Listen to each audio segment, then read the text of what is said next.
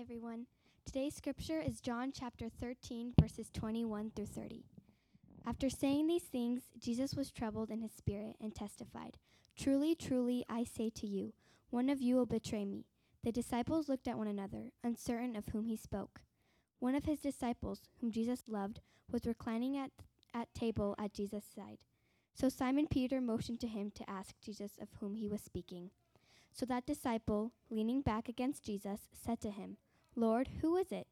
Jesus answered, It is he to whom I will give this morsel of bread when I have dipped it. So when he dipped the morsel, he gave it to Judas, the son of Simon Iscariot. Then after he had taken the morsel, Satan entered into him. Jesus said to him, What you are going to do, do quickly. Now no one at the table knew why he said this to him. Some thought that because Judas had the money bag, Jesus was, Jesus was telling him, Buy what we need for the feast, or that he should give something to the poor. So after receiving the morsel of bread, he immediately went out, and it was night. This is the word of the Lord. Please be seated. All right. Thank you, Ellie, for reading the Lord's uh, word for us to get into together here in John chapter 13. You can turn there with me, though we're not going to be there um, quite yet. I have a couple things I want to make you aware of. I do want to say, though, um, it's warm in the back there. Uh, th- we don't know why the air is not working in the back. So you're welcome to be right up here in the front. Um, there will be a time here in a moment where I'm going to pray and uh, and we're going to stand. You can join. You can come up here and fill in. You can take my spot right there where I was. You can sit back here. Um, I don't mind. Just don't like do bunny ears or anything. But yeah, it's warm, so I want to acknowledge that. Up here though, it's nice, right? We're we're chilling. So you can uh, you can either come on up or or or stay back. Um, uh, my name is Dave. I'm the lead pastor here, and I'm so glad to, to be here together. And I have a couple things I want to make us all aware of before we, we get into it. One of them, um, I have a stutter, so it'll kind of come in and out as I go. And I want to make sure um, that you all know just what, what that is. Um, I also want to give you a brief update on a few things, one of them being a location. Okay, so we've done this from time to time, and we're going to do it again. The short news, I don't want to get your hopes up before uh, I go on, but there's the, basically the news is the same. Uh, we do not have a location, um, but I don't want to wait till we know something more um, and just kind of leave you all hanging and filling up our inboxes. Um, uh, the, the charge is this continue praying. Um, would you also join us, though, in thanking God? It's hard sometimes to do that. As hard as the summer is, as hot as the summer is, we can thank the Lord that we live in a place that has air conditioning or swamp coolers, right? We can fight for uh, p- perspective. And so this is a time we would not, we would love to not be in the same situation, meeting on Saturday evenings and different stuff going on, but, but we, can, we can thank Him for what He has provided. We can also pray and work to be faithful. Um, in the meantime, we're not going to wait till we have a location to do the work of the ministry. We're, we're kind of kicking off the fall, um, not as we would any other year, but we are kicking it off and we're seeking to pray for one another, to confess our sins to one another, to spur one another on, to live all of life all for Jesus uh, together. Uh, amen. So that's that's where we are right now. Um, that Suva building on Country Club. I don't know if it'll make you mad or whatever. It, drive by it. It's a jungle right now. I mean, it's literally. Um, it's the the weeds are like this high. Um, it it fe- fell through. Um, it's sad. I live right near it, so it's like I see it every day. But uh, it's sad. Um, we we were walking through that, but it, it never got out of the contract phase. So just in full disclosure, that's kind of where things stalled out, and we were surprised by it. Um, we had a lot of help involved in the process, but it's it's not happening. So um, so that said, um, we don't have any other like obvious things that we're looking at, but we're praying. We'd encourage you pray and also look. Okay, look, you have full permission to go talk to someone, knock on doors, join us, you know, get on your bike, go around, whatever. Um, do what you do, walk around a building seven times, blow a trumpet outside of it. If, however the Lord leads you, uh, this is a team effort, okay? And if something gets beyond that, uh, you, and some doors do actually open, um, then give us an email uh, message, uh, Tucson at redemptionaz.com. We will, we will look into it with you. So, anyway, that's that update. I also just want to say briefly that video uh, that we just watched. Um, we're gonna we're gonna have those every so often. Just it's called Inside redemption. And all around different congregations we're just doing those and we want to celebrate what the lord's doing. And i don't know if you could see online i encourage you to look it up on redemption arizona's website if you couldn't see on the brick wall. Or you here? Um, if you couldn't tell those were older women. And um, it's a beautiful ministry. I just want to celebrate that, that the lord using the breadth of his body. If you're here today and you're older than i don't know 30, uh, like me, we're older.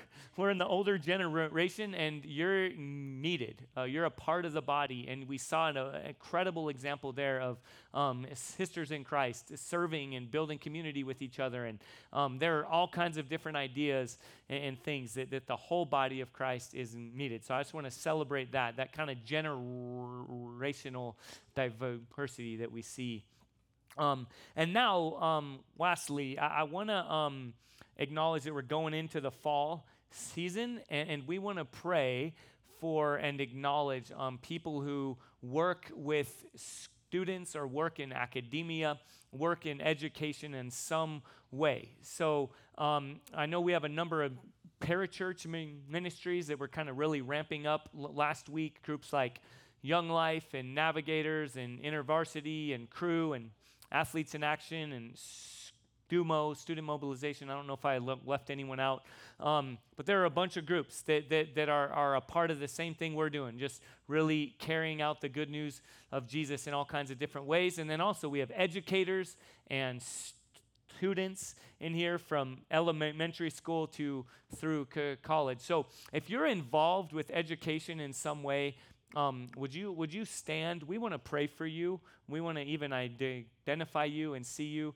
Um, so if you also again, if you're a part of a parachurch ministry, if you serve in some way, if you're a student, would you stand too? If you're a student, it's not just for teachers. There we go. I'm looking at people. I'm like, hey, you should be standing right now. I'll call names next. Um, but yeah, so if you're a student, a teacher in ministry with students or teachers, um, high school, college, elementary, go ahead and stand. We want to see you and pray for you. Um, Cheyenne Bell is gonna is gonna pray for all of us as we kick off this fall.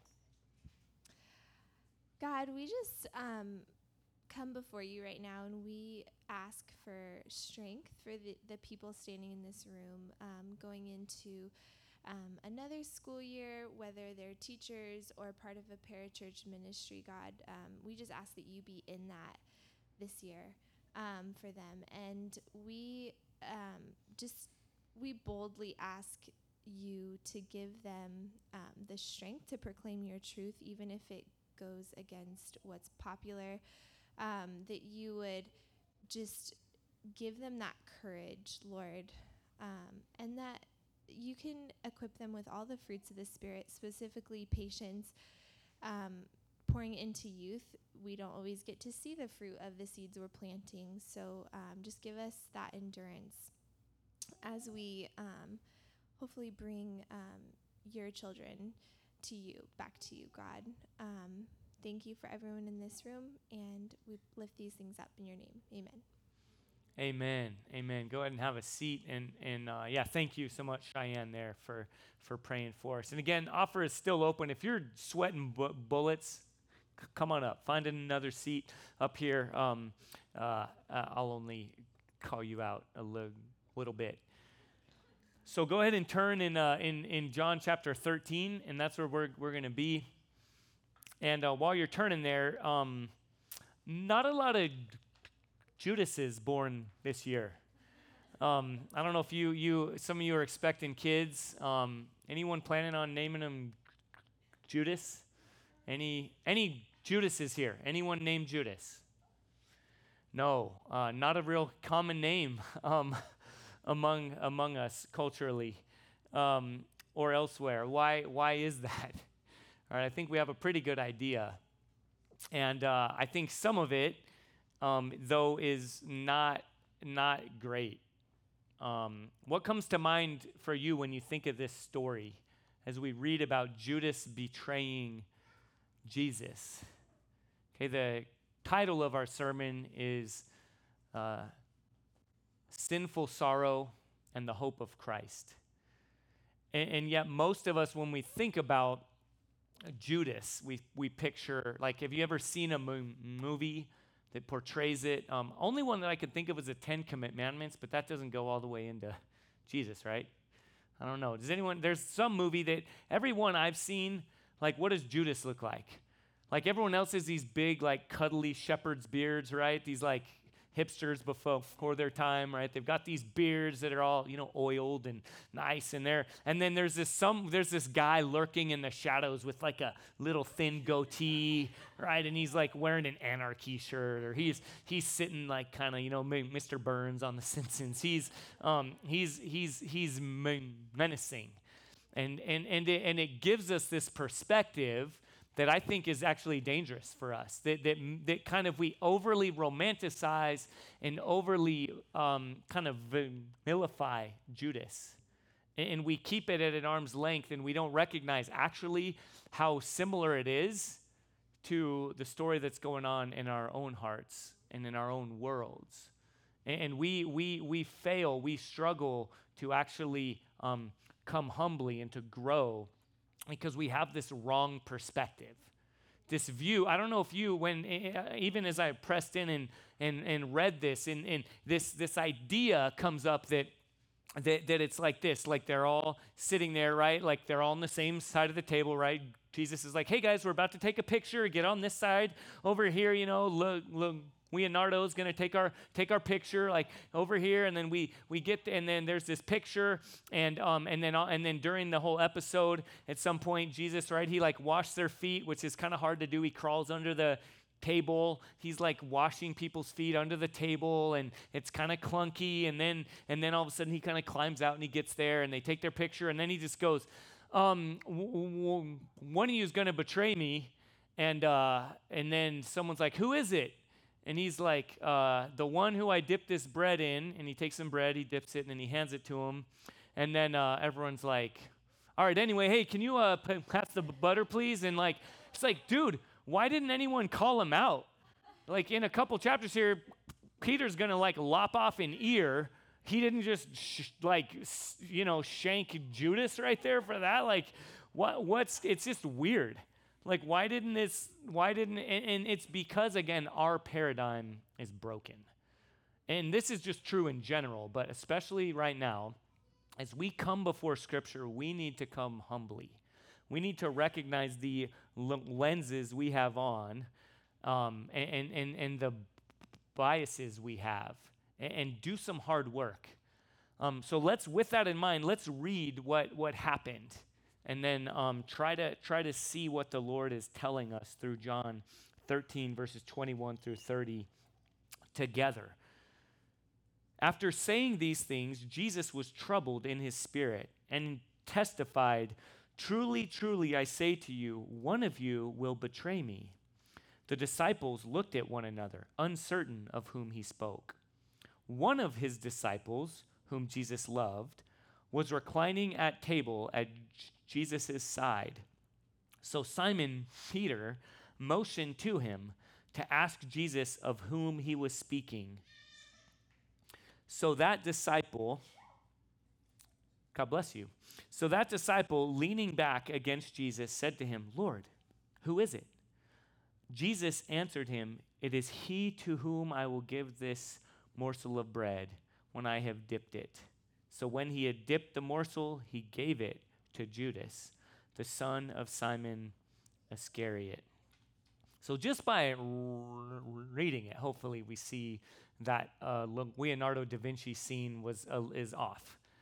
But um, in this day in culture, this is what. Let me show you a slide here of what it would have looked a little bit like. This kind of meal they were eating would have looked like this. Um, it's like a kind of a U-shaped um, table it's bigger than this.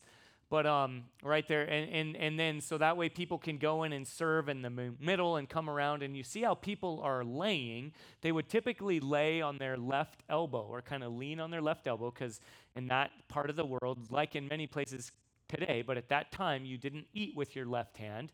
You ate with your right hand. So you'd lean and you could dip bread you could do things like that you could talk and and um and you could interact you could see people across the table and down you could look but people with greater honor closer to the host or the the the the, the more honored person would would have the more prime spots in the kind of the the the y- y- youngest child. Y'all know who we are right? Who had to always sit on someone's lap in the m- m- middle and whatever else it was. They got the b- b- bad seat. They were kind of it was harder to see. They maybe had to crank their neck to talk with the primary host. But you can see even now, as we looked at last week, Jesus washing feet. And the same is true, and we've looked at before when Jesus, when the um, woman, which happened a couple times, came in and washed Jesus' feet with her hair and poured oil, it would be like this. And, and so it's important just going forward, get this image, get Leonardo DiCaprio out of your mind. Sorry, not Leonardo. Get him out of your mind too, all right? Titanic, you don't need, to, you don't need that up in here. Okay. Uh, Leonardo da Vinci the other one, um, named after Leonardo DiCaprio. Um, uh, get that picture out of your mind and picture more of this scene, okay? So you can see all the more the humbling reality of Jesus coming kind of downwind, right? And at people's feet, and they had to turn around and like, whoa, whoa, Jesus, what? And it was this kind of a scene. So now if you can show the next slide, it will help us understand as well the way the seating likely was. Okay, so Jesus is likely there in this place of honor, and then John on his right, Judas on his left. Maybe it was flipped. I, to be totally, we'll see later. I actually think personally that Judas is in the place of honor, which would be on the right of Jesus. That's my take. A lot of commentaries have different thoughts on it, but because um, we'll see that Jesus honors Judas by dipping the bread and giving it to him. That's something that you did to like a king. You, you honored someone if you dipped bread and gave it to him. It was an honor. So, um, all that to say, either way, right? Jesus is, is right there, and Judas and, and John are next to him. So they're laying down there. And then Peter's across the table. And this time it seems like Peter actually kind of says across the way, Hey, John, like he gets his attention. Who? And then John kind of leans over and asks Jesus. And Jesus tells him quietly. So that only in that moment, seemingly only John knows. And all throughout John, we've seen John, the author, John, has some, some aha moments multiple times, right? We've seen him say, We thought this was happening, but he doesn't, it's like, but now in hindsight, now that I know everything, it was probably this. Jude, we thought Judas was doing this, but now in hindsight, he was probably actually skimming off the top. We didn't know it at the time. Okay, so, so again, we need to understand that now as we look at the sorrow of sin, Judas, hear me now, Judas was one of the boys. He, he was not the outsider lurking in the shadows. He's, he's close. He's sitting right next to Jesus. No one was asking, like, what is he? That chump, he's gonna, like, no one knew. He was, he was one of the, the, the closest. And that and that that needs to waken us up a little bit and not just keep, oh yeah, well, Judas, that would never happen. But but we need to look at Judas more honestly as we continue, and it's tragic. Judas was close. He knew Jesus. He saw Jesus do all kinds of miracles. So what he did is not so far off from what you and I are capable of doing. Okay, he, he, he, he betrayed Jesus, and it was likely an inner struggle with sin. Okay, we just confessed sin earlier. Let's personalize it a little bit. Have you struggled with sin? Do you struggle with, I know I shouldn't do this, and you do it anyway? Or with, well, maybe if I do this, it'll, and you justify it? Look at, look at the, the, the tragedy that continues that we see in Judas. Look in verse um, in verse 27. What does it say? Then, after he had taken the morsel, Satan entered into him. So earlier in verse 2, you can look there, I don't have it up here on the screen. Earlier in verse 2, we see a different progression involving Satan, that Satan kind of planted this idea or this seed in his heart. But now Satan actually enters into him. So, a couple things. I want to spend some time here on this, on the demonic, all right, on spiritual warfare. Because hear me, church, it is massively more real than you and I care to acknowledge. And it's massively less impressive than, than we want to think. So, first of all, in our world today, hear me right now, it's, it's real. I'm talking about demonic, satanic influence. This isn't like, wait, you actually believe that? Like, if, if you don't, um, I want to tell you, yes, we do. Oh, I thought you were educated. Well, I'm not that educated, but I thought educated. Dr. Gary Nebeker is very educated and he believes it. All right, it's not, it's, but oh, this, we're in the West. We're, we're, we're awakened. We don't believe this stuff. Hear me now. There's this, this quote that we've shared before this. Um, Satan, his, his goal is to trip you up, not to scare you. Okay, in our cultural context right now, he's okay not getting all the views, all the all the craziness, all the all like what comes to mind for you, you with demonic oppression? Right? With with Satan putting something into someone's heart or Satan entering someone.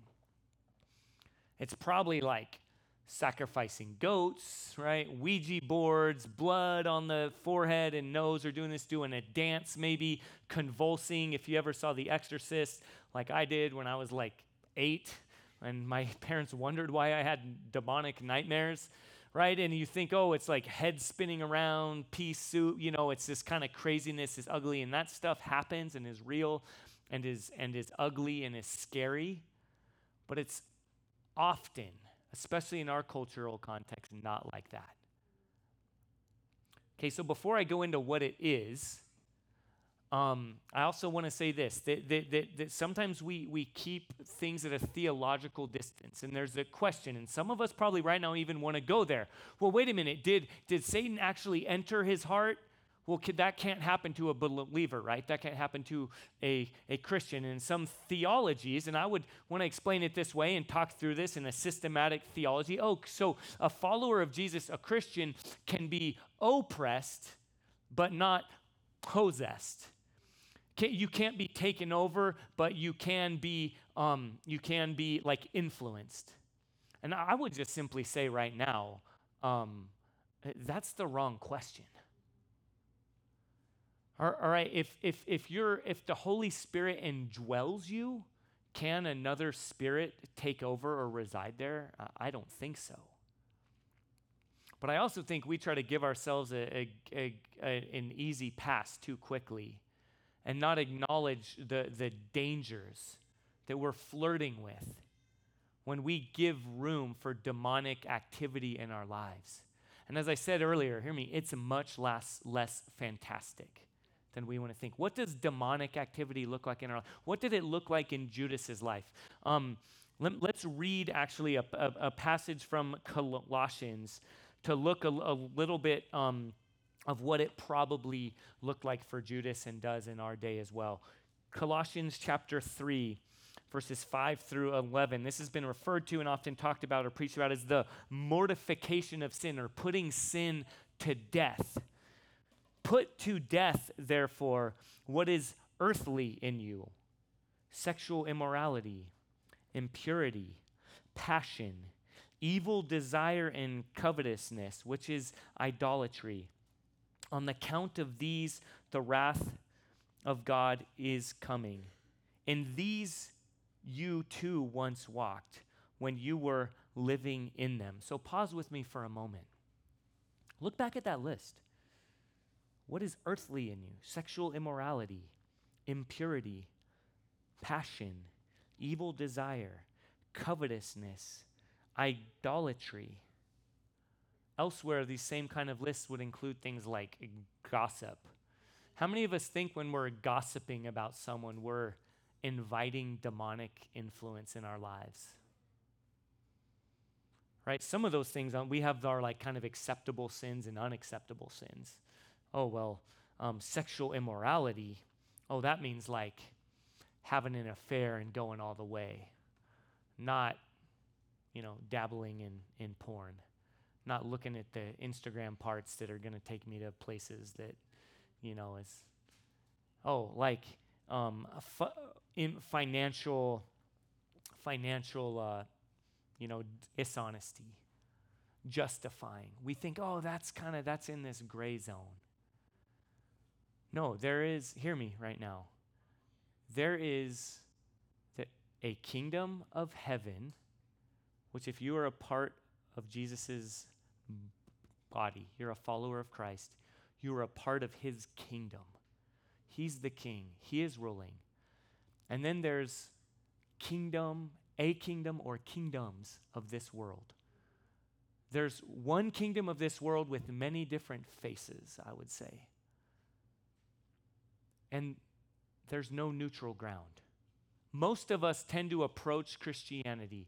We approach following Jesus as though it's like most of my life is kind of lived in the neutral zone.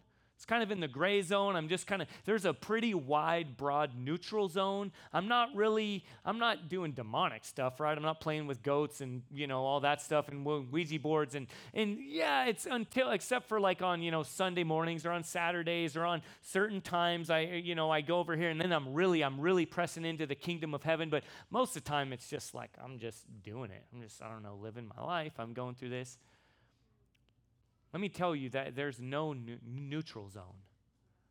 There, there's a kingdom of heaven over which Jesus is ruling, and we submit to him, and there's a kingdom of this world, which Satan, for a time, has been given reign.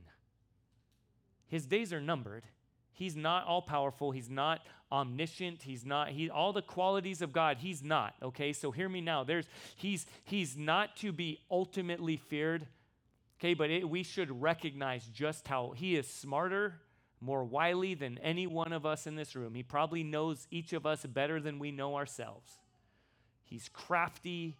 His demons, there's one, one head demon named Satan, and then multiple little minions, demons, who are also scary and wily and crafty.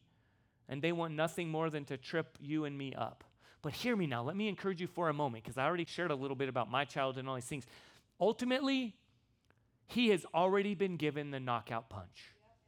If you follow Jesus, you have nothing to fear. Whatever might happen, if you are in Christ, you are already more than a conqueror. Satan has already been dealt a knockout blow, and he is wandering around the, the ring, and his demons are wandering around, and they're looking like a drunk person stumbling out of a bar about to hit the canvas. It's happening. It hasn't happened yet. But what you and I foolishly so often do is we walk right into a flailing punch. Oh, oh, I'm just walking in the neutral zone right now. Bam! Oh, I was listening to just the music I always listen to. I was talking to my coworkers like I always do. I was dabbling with my boyfriend or girlfriend like I always do. And boom. And Judas was doing the same thing. And it's, again, much less spectacular as you and I want to believe. Some commentaries believe that he was trying to line his pockets, right? And elsewhere we learn, he's like, yeah, I don't know. This whole looks like the ship is sinking.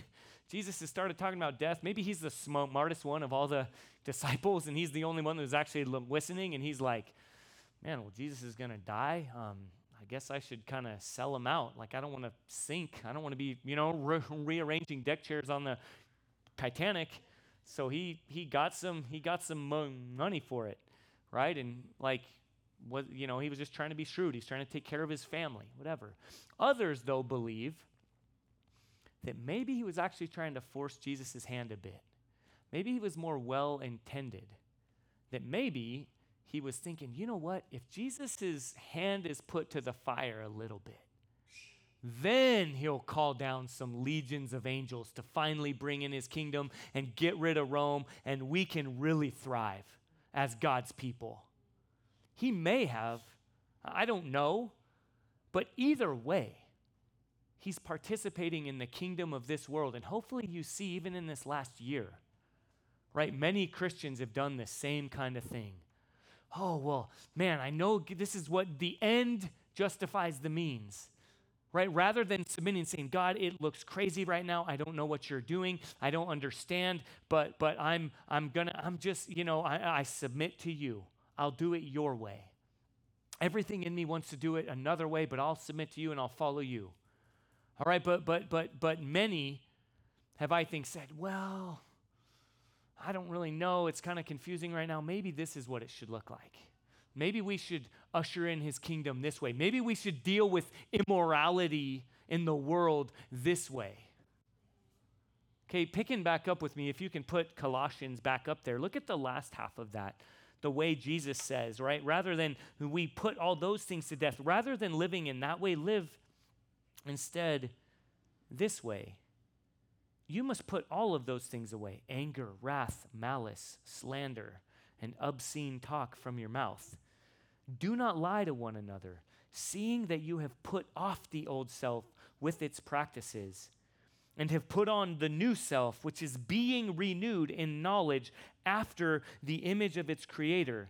Here, there is not Greek or Jew, circumcised or uncircumcised, barbarian, Scythian, slave, free, but Christ is in all, is all, and in all. What, what would it look like, church, if we actually live this way? How many of us, how many fellow Christians throughout the last year took seriously this charge to put away anger, wrath, malice, slander, obscene talk, and instead thought, I'm an image bearer of Christ, and so's my fellow image bearer of Christ. And there's no longer Greek or Jew. In our day, it would be uh, conservative, progressive, um, you know, wealthy, poor. Um, there are those things Marcus talked about last week, culturally, ethnically, right? There's there's conversations to be had, but my first identity is a follower of Jesus, is an image bearer of God.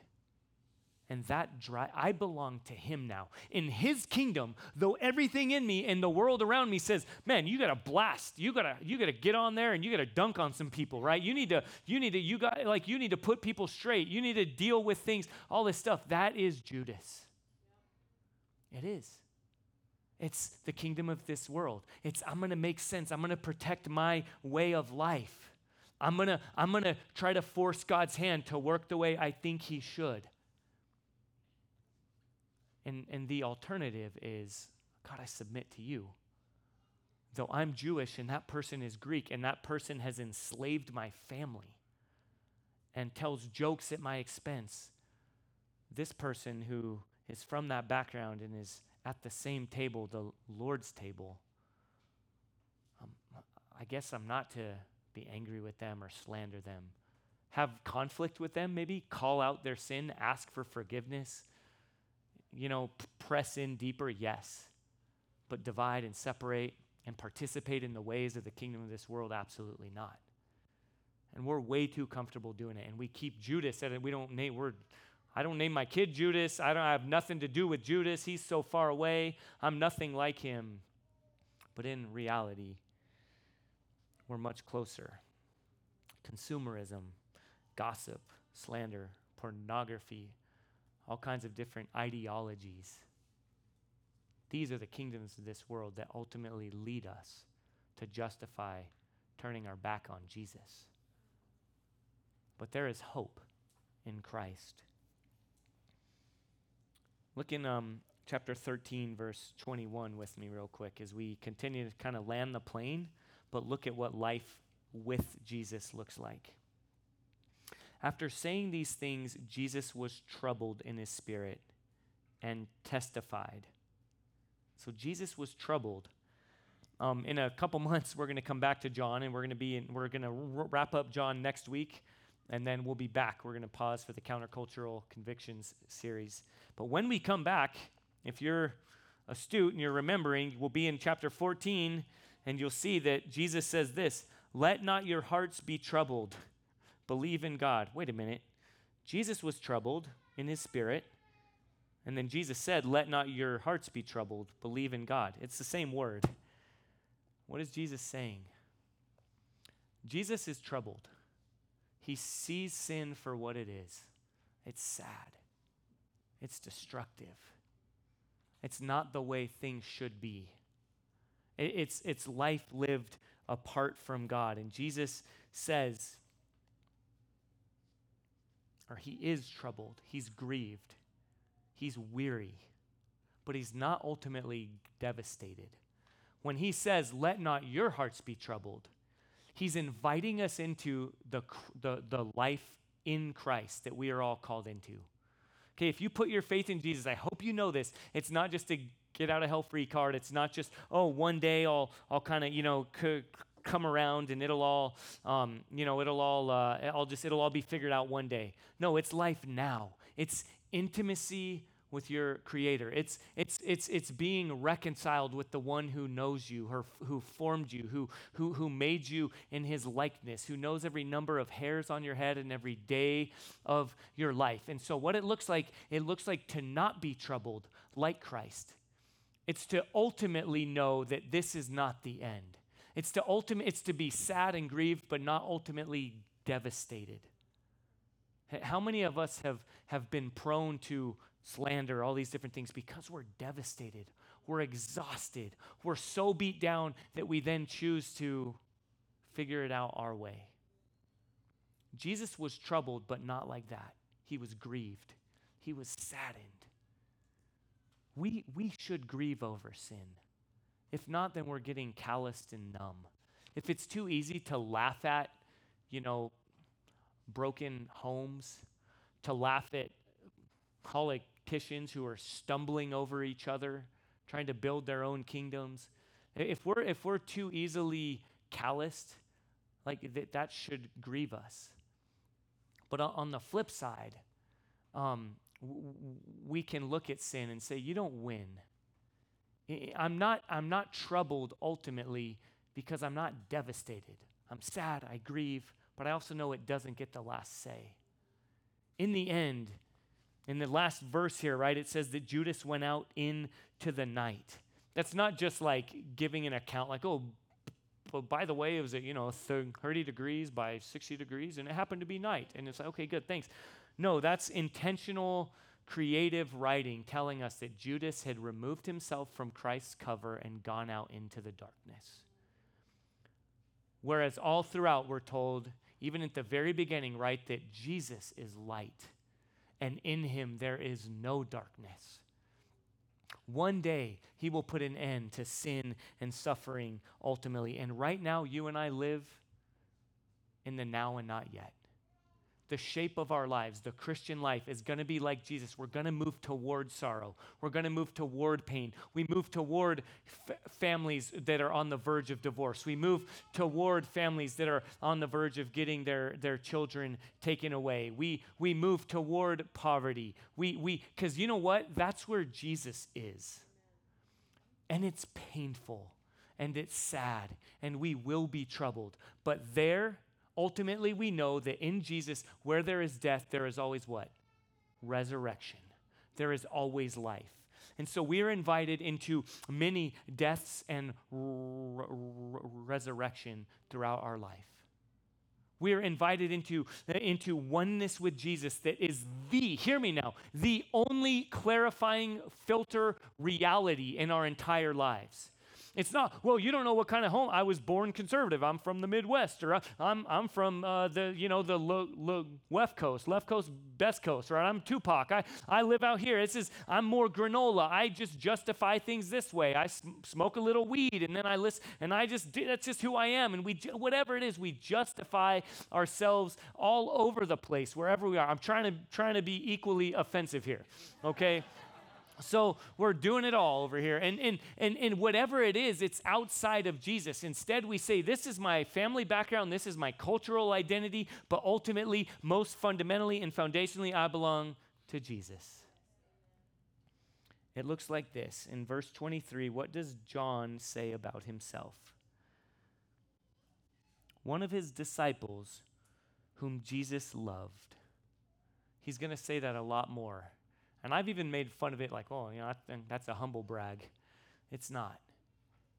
I'm convinced that John is, is, is giving us a clue into his only life defining identity. I'm loved by Jesus. I have nothing to prove and nobody to impress because when I try to use my identity, my stature, my bank account, my, my how cool my family is on Instagram, whatever else it is, all these things, it ultimately fails.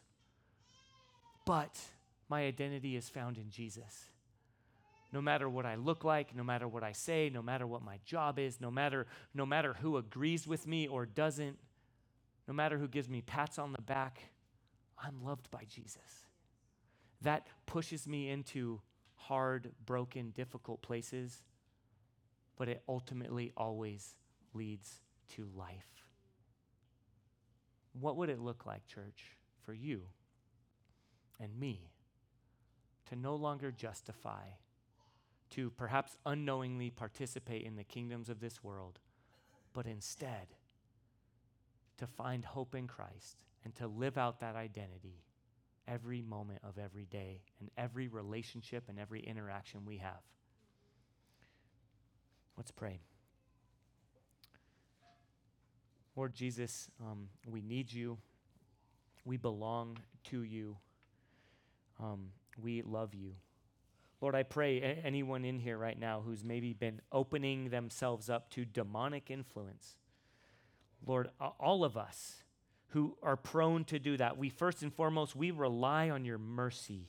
I pray that your mercy and your grace would comfort everyone here, that they're, Lord, that no one would feel so overwhelmed that they, they are hopeless. Lord, I do pray, though, that as your spirit leads, that, Lord, that you will shake us up, that maybe you have convicted us Lord, to recognize we are playing with fire while we are stagger walking around a, a boxing ring with, with, with, with, with flailing fists that we put ourselves before and get knocked out by. Lord, would you, would you, would you call us out of darkness and allow us to set up shop firmly grounded in the light where you are? Lord Jesus, thank you that we are so deeply loved by you that that defines everything. I pray that your love would lead us to confession to repentance and to intimacy with you. Amen.